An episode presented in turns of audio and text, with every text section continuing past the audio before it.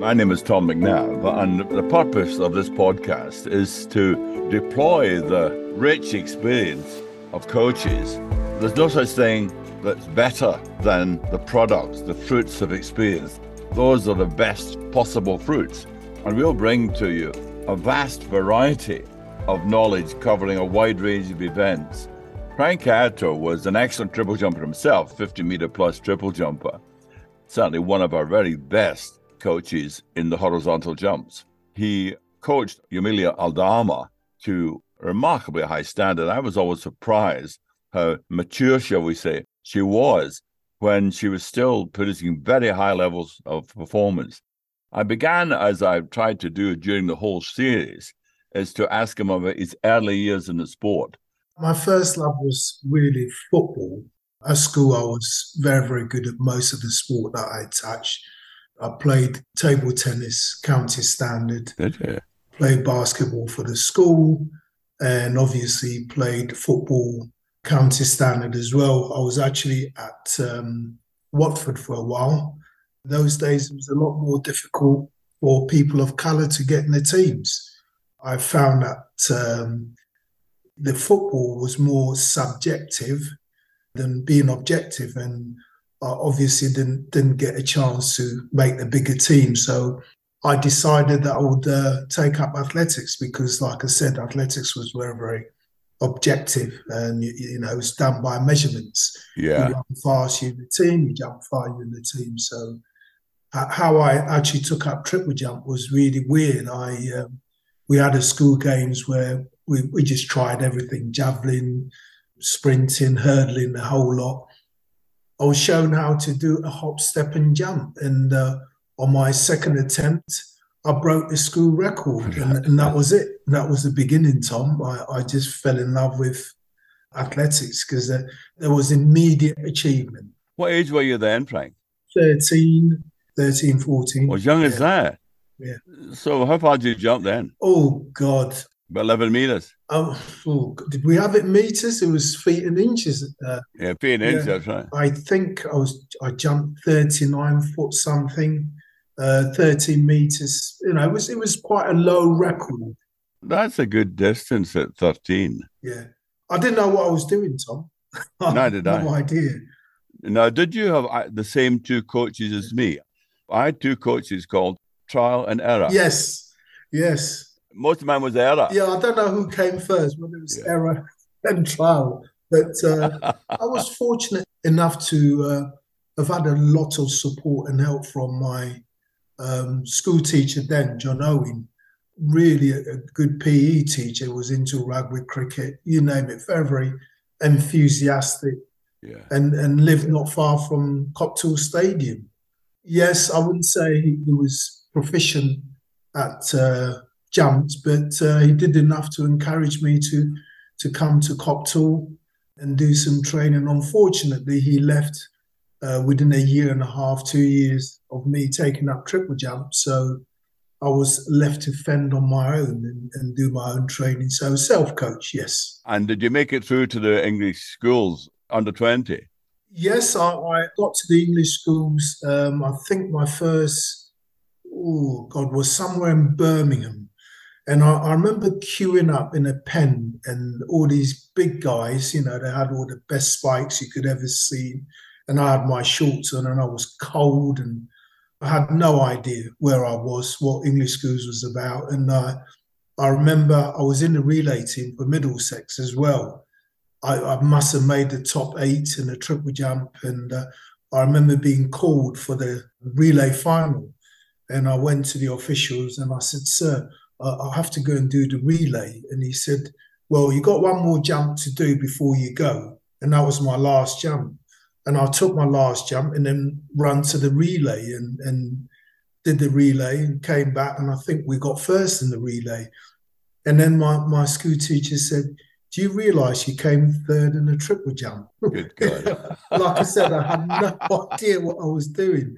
So that that was the beginning. And then I, I guess I got a little bit cocky. I, I, knew the event, you know, I knew the people that were taking part. And then the, the following year, it was at um, Crystal Palace, and I remember jumping over four. I think I jumped fourteen ten for a fourteen year old, and and broke the British fourteen year old record. That was awesome. Yeah. Oh, well, I didn't know you'd done over 14 at uh, that age. That was a, a, hell of a distance. Yeah. Oh, you're four years ahead of me. Oh, Tom, it was luck. no, no, no luck in it at all. Now, how did your senior development occur? Once I ditched football, where uh, clubs were begging me to come and play, um, I was quite comfortable because now I could see performances and I was getting into teams, the Middlesex team. And I remember arriving at Lilleshall at some point, you know, I don't know if you remember Lilleshall, but it was a good place to be at. I remember yeah. it well. After winning at Crystal Palace, I became a name in my borough. Uh, I was in the papers, the local newspapers. So, you know, I was I was a bit of a I'll call it a, a small celebrity. and then I, I, got invited to camps, uh, Southern Counties, with yourselves, yeah. Andy Norman, played a pivotal part in, in the development then on.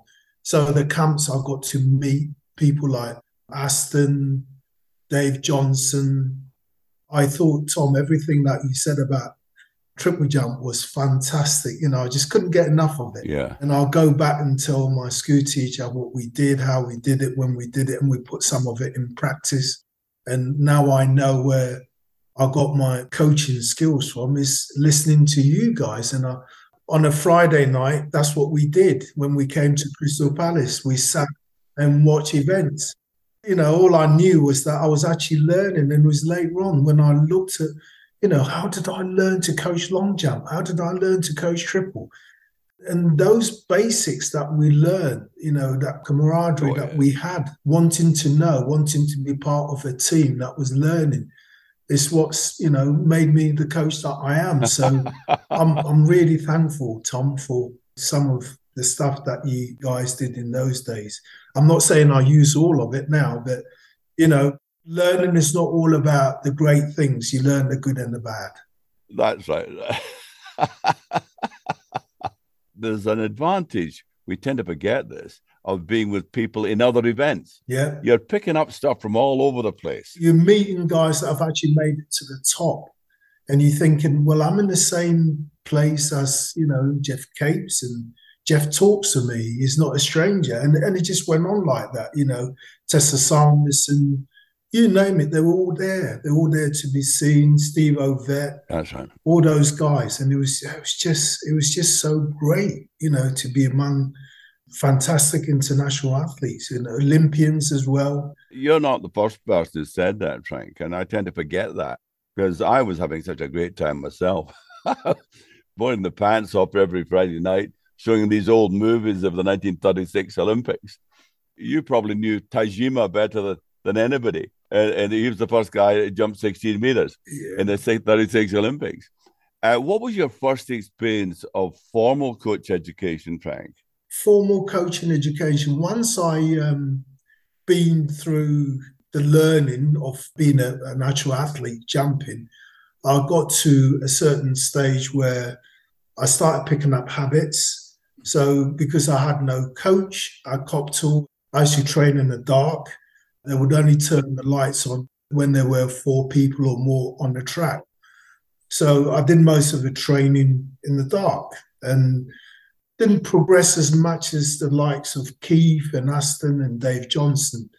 And I picked up a lot of injuries. And once I picked up the injuries, uh, I said to myself, this is going to be hard going forward. So I started to look at coaching and putting back something that I'd gained from the sport. And I remember, you know, looking at the sport of Copthall, and there were a number of kids that needed help. And so I decided to take my level one coach with Dave Johnson, took me through it. It was it was fantastic being able to give some experience and see the mistakes that I made. You know, went forward and corrected that with other athletes that I could actually work with. I noticed you just barely missed 16 meters. You did 16 wind assisted, 3.4 wind. And then you did a, a, much better performance, I think. You did 1598 with zero win. So if you'd had a 1.9 or a 2, you'd have been a 1620, 1630 jumper. I always felt like I was because I guess I didn't have a coach and struggled with my run up. I remember turning up at various meetings, and I remember one European Junior qualifications uh, that was held in Whalley. And I really, really wanted to go, Tom. I, I was dying to go because I know Aston was going. I went again, I always leave it till the last jump. And I, I went down the runway and hop, step, and jump. It was way, way over 16 meters, but it was marginal. Oh, dear. It took forever for them to measure it. And I actually cried. It was the first time that I cried doing the sport because I felt, you know, i had done enough to go. And, and I did jump far enough, but they wanted us to jump over 16 meters before we got selected. And I felt, you know, doing my career that I did jump over 16, but obviously it wasn't measured. That was the reality of what I had. Yeah, you were talking about approach run. I always feel, Frank, that not enough attention is paid to that. You're just even during the competition. The wind picks up or the wind suddenly comes out, you adjust it. You don't just stay with it. The other factor I think that I want to talk to you about is what I call spatial awareness. That is in the final 16 strides, picking up where you are, making the adjustments, and coming off. What do you feel about that? It's important. It's paramount to our event. I would go typically to a training session and I'll just say, We're not going to measure your run up. Just put a shoe down where you think your run up is going to be. And then I want you to run and hit the board. And that's how you develop some of that spatial awareness. So you either chop a little bit or extend a little bit, but you're going to be in a good position to take off. And often enough, you go to a competition and you know you look around and someone accidentally, sometimes purposely, has moved your runner. Well, how do you cope? Do you waste that last jump? Do you waste that second to last jump? You've got to have that spatial awareness. And I, I deliver that with my athletes all the time. I've never actually seen it mentioned. You don't see it mentioned, do you? You hear all about the no. mechanics of the whole thing. But I mean, if you look at our best ever triple jumper, here's a judgment onto the board. Amazing. Yeah. He was quick. I was in Gothenburg when he did that jump, and uh, it was just an amazing jump to see. Um, and, and he kept it up. So, you know, it was, it was something to watch and something that I preach uh, whenever I'm coaching speed on that runway, his lightness, the way he developed the hop, step, and jump. That's right. Uh, hardly losing any momentum. To me, that's what triple jump was all about. Do you think we spend enough time working on basic running speed? I don't think so. I uh, was coaching an athlete, a long jumper who jumped well over eight meters. And we started talking about developing speed on a runway. Now, there's two ways you could look at it. He was quick enough over 20, 30 meters, but just could not maintain it yeah. in a relaxed manner. And as a jumper, we need to be relaxed. Jumpers are yeah. sprinters.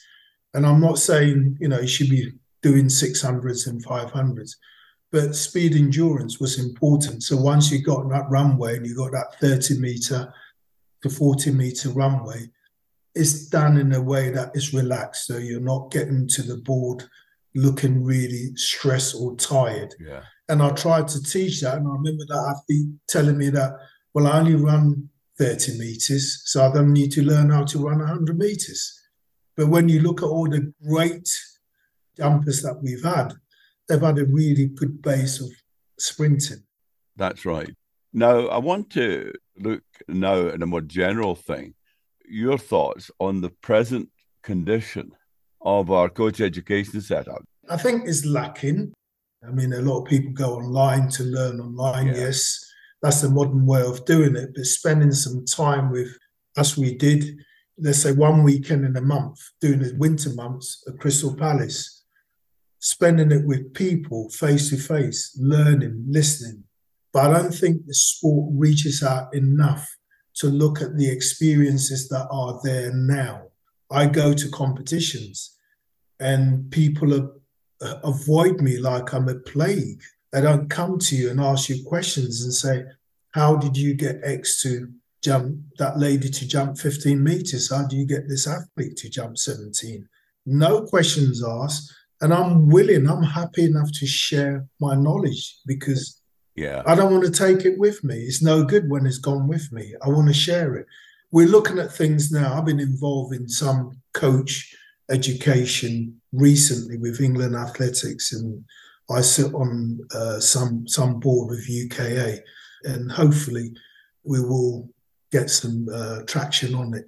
One of the things that is very clear to me now is dropping numbers of coaches, Frank. Why do you think that is?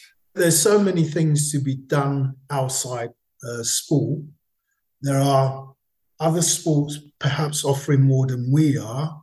So football obviously offers a lot of money. You get the 11 year old who's on five thousand pound a month being paid to mum and dad to look after that one because this particular team wants to sign that athlete.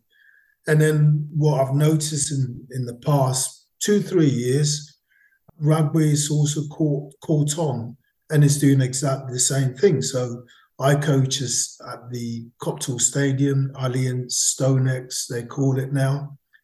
And they actually bring children age three, five, six to play rugby. Do we do that in athletics? No we don't. And uh, if, if we do, I've, I've never seen it. But kids play with the ball. So when they grow up, what sport do you think they're going to go to? We don't offer enough, but we should yeah. really be offering because there's so many things that those kids can do in terms of the, the array of events that the sport gives. I was a rugby fanatic. I mean, I played till I was 66. I only stopped because I didn't want to hurt young men anymore. I, I remember talking to one of the top coaches in rugby, and I said, uh, How many of those hundreds of kids who arrive in mini rugby actually go to senior rugby? And he said, One in 200. Most of them stop about 13. Of course, what we've got is a very similar phenomenon. We've got 35,000 children in that 9, 10, 11, 12, 13. But by the time you get to 20 to 35, it's down to about seven or 8,000 men and women combined. There's a number of issues that perhaps the government needs to address. So parks have been built on, roads are full of cars where we used to play football, play on the streets. There just isn't the desire to put sport as a, yeah. an education. So you get to a certain age at school. When I was a sixth form at school, we were made to do sport nowadays kids get to that age and they don't have to do sport. You know, you do it up till the sixth form or the fifth form, and that's it. And I think it needs to be encouraged. And if you ask me, the most important subject in school is actually PE, because without your health, who are you? Phys Ed would have to take a slightly different direction, become more health education really. Absolutely. So that it would be part of a multi a multi-faceted education. And I think it probably has to start with the parents arriving in primary school so that the habit of eating and exercising properly is established as young as possible. Not just sport, it's exercise, isn't it? Yeah. I used to catch a bus 2B all the way from Golders Green to Crystal Palace. I'll be totally knackered, you know, coming back the other way because of the work that you guys gave us. And I'll fall asleep. It'd take about, and an hour and 20 minutes to get to Golders Green, and the bus driver will come up and goes, mate, you know, this is the last stop. You need to get out. Nowadays, kids are driven everywhere. They get to the track, they do a little bit. And then what happens is when they get a bit older to start driving, they get in a car, drive to the track, jog around a couple of times, and they say they're warmed up. Or the warming up starts from you walking to the bus stop, catching that bus, and walking from there, for me, to the track. Yes, I mean, uh, it's interesting when you look at the rural clubs, Frank. Many of the rural clubs have no athletes at all above the age of 15. So, what you're saying is that we're not selling our sport. Yeah, we look at the performance end, but really, you need to build a foundation so those guys could come through. Everyone's important. Without those guys at the bottom, we're not going to develop the top. That's right. You know, once we lose one athlete at the top, it takes a number of years to develop one. So I look at the women's triple jump. We had loads of girls jumping over 13 meters. I mean, you can you can almost count on one hand how many people are jumping over 13 meters nowadays. We don't teach enough. There aren't enough people out there coaching it. So they go to the local club, there are no coaches. What do we do to bring the coaches back? What do we do to entice that parent to take up a bit of coaching? Very difficult. People stay in the sport to coach because they want to stay in it because it's a very pleasant environment to be in. And some of the clubs I I see, it's a whole bunch of guys all doing their own thing and never speaking to each other. So it's almost a similar phenomenon to what you're describing further up. And that culture's got to go. Yes, we create competition, but between my peers, we still exchange ideas, we still talk about the sport, although we are in competition. And I think that's what needs to be realized at the bottom end. Yes, you want to have the best athlete, but however, you need to learn together. Yeah. And I don't think they do. They don't learn together. They talk behind each other's back and trying to steal each other's athlete and the rest of it. And I think I would rather speak to a coach to be a better coach than take an athlete away from a coach. But yes, human nature, everything is about having the best, having more. But if you enjoy the sport like I do, I like my sport to be number one, number one in the world. Yeah, I said was yeah. some years ago when News at 10 used to stop to show Ovett and co running in Oslo to break the world record. And that for me was so significant. You know, I could look at it and go, God, they're showing a bit of athletics. It's stopped to show athletics. You know, you'd be lucky to have a channel dedicated to this sport nowadays. So we need to get back and support the league, support the clubs, but it's going to take money.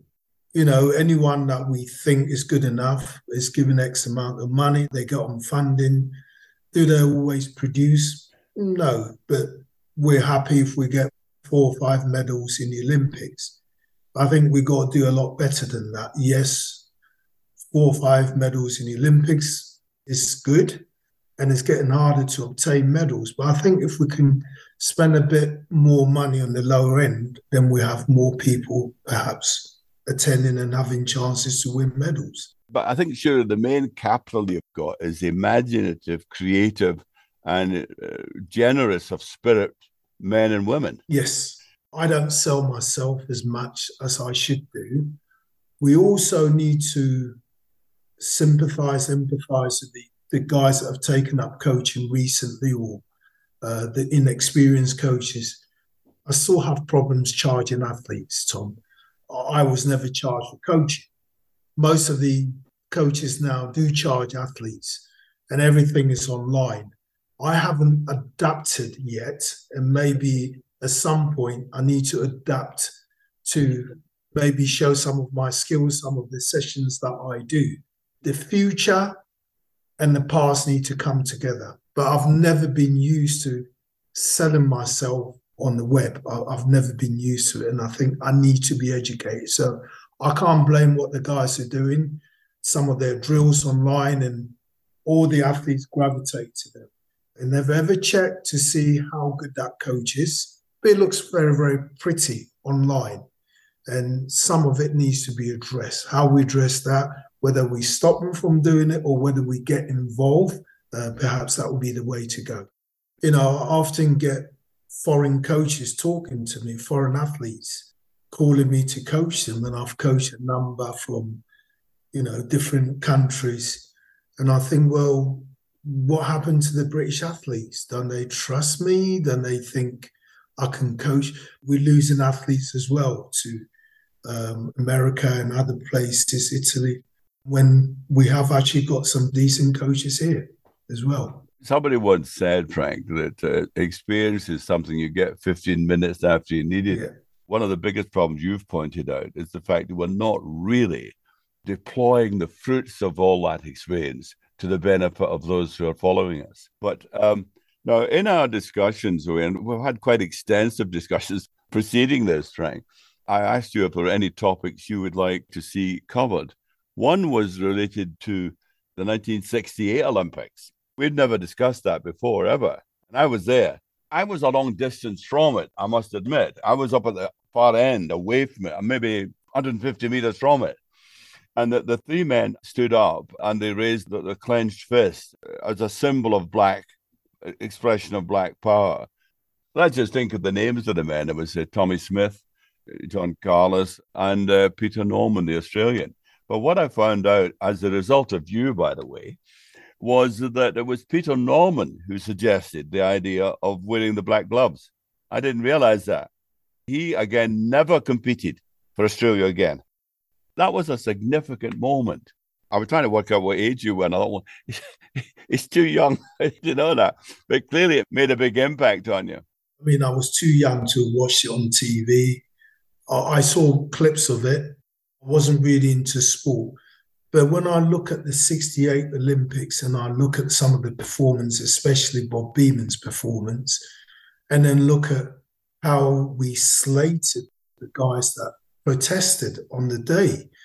At the time, I didn't actually understand it and I didn't know what it was really about until later on, as I grew up to be an adult and I understood what um, racism was and racism is. And then I realized that those guys were really protecting themselves and acting on behalf of most black people.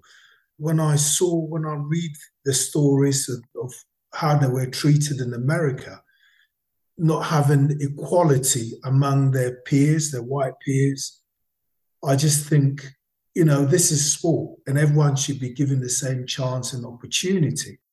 And I look back now and I think we need to, we need to speak about what they did because it was just incredible that they actually had the guts to demonstrate. Yes, it did cost cost them afterwards that they couldn't compete in any more Olympics and they couldn't make any more out of their winnings. And, and I think we really need to celebrate what they did for us. I just couldn't believe, you know, how well the guys did. And at the same time, they had to demonstrate to show the world that it wasn't as easy as it looked, that they were performing under duress, performing and not having the same equipment or having the same access as their white counterparts. So to have done that was really, really brave of those guys who done it. It did cost them. No question of that. And of course, you didn't have television in those days or radio in your rooms. So I came back not really knowing quite what happened. You understood it better, the wee boy, than I did as a man. The word racism didn't mean anything to me at that time. I'd never heard it. Yeah, I think mo- most people didn't really understand it. That oh. they were banned immediately. Uh, they now got statues of these guys uh, again demonstrating with the Black Power uh, salute. In regards to comments about racism, do you think we do enough to celebrate diversity in athletics today? And is there meritocracy for people of all backgrounds who want to have opportunities, be it as athletes or coaches? I think we still got a lot of work to do, but it's a fairer sport than if I was in football or rugby or any of the other sport. I think we're trying. Um, it's still a long way to go. And what I still believe that our sport is run by middle-aged white men. I've heard that from a white person also. How we do it, yes, we all, most of the black guys are shy because of experiences to come forward and maybe uh, help at the club level or help at the top. Sitting back and you say, well, should I apply for that job? Would I get it? Um, I always think about this. Whenever you talk about racism, people say, well, there's no problem now, but in 10 years' time, someone will say, we've addressed all the problem. Well, how did you address it if there was no problems before? And that's what I keep being told years ago. Oh, you're moaning too much, Frank. Let's address it now rather than saying, guess what? We're doing the best we can and we've addressed it already. Let's move on. I don't have all the answers. We've always been troubled by people who ask questions. And that's me, Tom.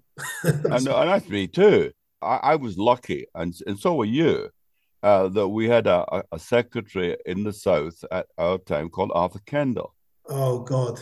And he welcomed questions being asked. That's how you ended up in those camps because we said, yeah. let's have those camps. And he says, okay, let's get started. There were two people within the administration part of the sport that left a lot for me to think about. So Arthur used to come to the track and he, he'll have a little pouch under his arm and he'll come to me and he go, Frank, have you entered the southern counties? And I go, no, I haven't done it, Arthur. And he go, well, fill in this form, give it to me. And he went round, not just at Copthall, but he went round where meetings were being held. The other guy was Mr. Lipton. Eventually ended up at um, Brunel University, as it is now. Another guy that used to come up to you and goes, Frank, my boy, what are you doing? You know, are you taking your O levels? Um, and where are you going to go from here? He encouraged you to look at yourself after the sport or during the sport to take up some education. They saw no colour, they saw no barriers, they'll come to you. We must touch on Lloyd Cowan because you're involved in his uh, bursary scheme. Just tell me a bit about Lloyd Cowan's legacy and, and why he's so revered. He would give time to any coach, any athlete that needed it. And one of the things that he did that I didn't realize, I remember going to the 2008 games in Beijing, and at the time I was coaching a Jamaican athlete, and we got called in because he was uh, he had a Jamaican background to take some Puma kit, and then he gathered all the kit. He actually brought the stuff home and gave it to kids that didn't have anything, and that was Lloyd. That was Lloyd all over. So we go to a typical games, and you'd be collecting, collecting, collecting and what he did, he gave it to the kids that had nothing. He was just an immense person to have around. I remember the first time I met him was in World Championships, Helsinki, 2005. We shared accommodation. I remember talking to him about all the problems he'd been to, and he actually sat and listened and he said, Frank, you're the one that's spoken to me like this. And we became friends. And I thought when he passed away, the only way we can have a legacy is to actually have a bursary. So I'm one of the trustees on this bursary. We don't get a lot of money. Um, we've looked after, I think it was like 90 athletes. We also help coaches and 30 odd coaches. That coach that drives up to Birmingham to go and watch that athlete compete or come all the way from Scotland we wanted to support that coach. And I think by doing that, we retain some of the coaches. Right. And you get kids that perhaps have got nothing, single parent family. All they need is a bit of spikes or a bit of money to enter that competition or go to the track. And that's what we support. We don't look at performance, we look at hardship. And that's what Lloyd's bursary has been about. Well, that's terrific. I didn't know that. Yeah. That's great. I'll see if I can get something for it that you can auction. That would be fantastic, Tom. Alex, do you think there's anything else you want us to cover? Could you just, let's say, pick out two moments where you've been coaching an athlete and it really sticks in your memory, really special moment that sticks in your memory? Oh, wow. There's been quite a lot. Oh, God. Larry winning World Juniors uh, back in 94. That's Larry Achike. Yeah. And Yamile Aldama winning the world championships at age 39 when people thought it couldn't be done. Uh, she came to me at 29, having jumped 1477. That in itself was world class. How do you top that? Yeah. Her performances spoke for herself, you know, being able to jump a number of 15 meters more than anyone else had ever done in the world, any woman had ever done. So little things like that just sticks up in your mind. One last one before I leave, it was um, a postcard I got from one of the first athletes I coached, Francis Agyepong. He went to the 92 games in Barcelona and sent me a postcard. And you know, it was really touching. He goes, uh, "Thank you very much for all that you've done for me." It wasn't about triple jumping. It wasn't. It wasn't about me being in the Olympics, but looking after me as a normal human being, and that really touched me because as coaches, I think we do a lot more than we get given credit for. Correct. That athlete becomes your daughter, your son, your friend. Yes, I mean, I think you can summarize it by saying coaching is helping your friends. Absolutely. You said it for me. Yeah, you just don't have a Scottish accent. That's the problem. I will do it one day. Oh, no, you're not. Impossible. You just don't have it, baby. You don't have it. Coaching is helping your friends. I can't do it. I can't. no, do no, it. don't even, don't you try it. You've got no chance. But thanks very much. This is Yeah. one of the best ones we've done, actually. Well, I thank you guys. Thank you very much for giving me the opportunity to do this. Anytime. Not at all. Not at all. You deserve it. Thank you. Cheerio, Frank. Bye, mate.